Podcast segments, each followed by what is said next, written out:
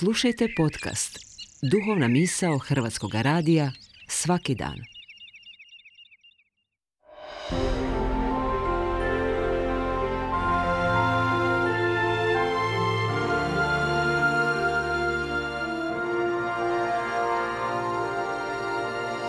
Duhovna misao. Urednica je Blaženka Jančić.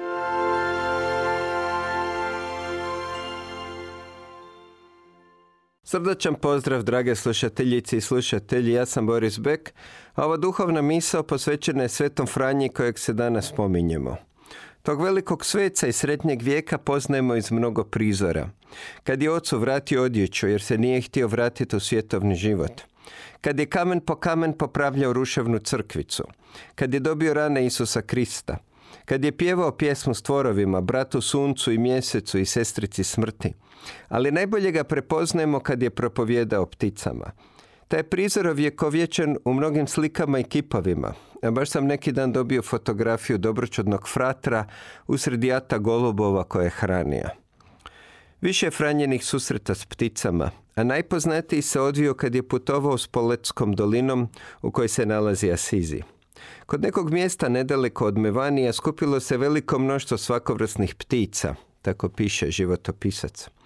Golubova, malih vrana, čavki. Kad ih je Franjo opazio, žustro trčao k njima, ostavivši pratioce na putu. Pošto im se sasvim približio i vidio da ga čekaju, na uobičajenih je način pozdravio. Silno se začudio što se ptice nisu dale u bijeg, kako obično čine. Izvanredno se obradovao i ponizno ih je zamolio da poslušaju riječ Božju. Među ostalim što im je rekao, dodao je i ovo.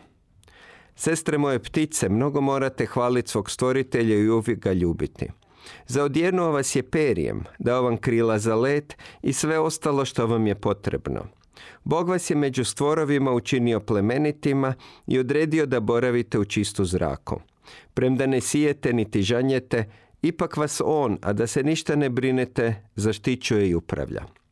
Ptice su na to na neobičan način prema svojoj naravi bile oduševljene. Počeli su protezati vratove, širiti krila, otvarati usta i motrile ga. A on je prolazio između njih i vraćao se natrag, svojim im je haljinom doticao glave i tjelesa. Napokon ih je blagoslovio, načinivši nad njima znak križa i dopustio da odlete. Tako piše životopisac Svetog Franja. Franjo je primijetimo naglasio da ptice žive u čistom zraku. Zrak je nešto o čemu nam ovisi život, ali ga ne primjećujemo i uzimamo ga zdravo za gotovo. Zrak je dah, odnosno duh. Kao što smo zaboravili na zrak, tako smo zaboravili i na duh. Za Franjo je ptica slika duše koja živi u čistom duhu i to je čini plemenitom. Nadalje, život u zraku pticu čini slobodnom od zemaljskih briga. Franjo navodi riječi Isusa Krista iz Evanđelja, koji nas je opomenuo da ne budemo tjeskobni, jer ptice ne siju i ne žanju, pa se opet Bog brine za njih. Tjeskoba, to je naše stalno stanje, jer nemamo vjere. Da imamo, bili bismo poput ptica, slobodni.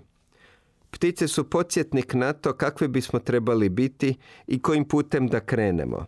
Da se ništa ne brinemo, jer nas Bog zaštićuje i upravlja.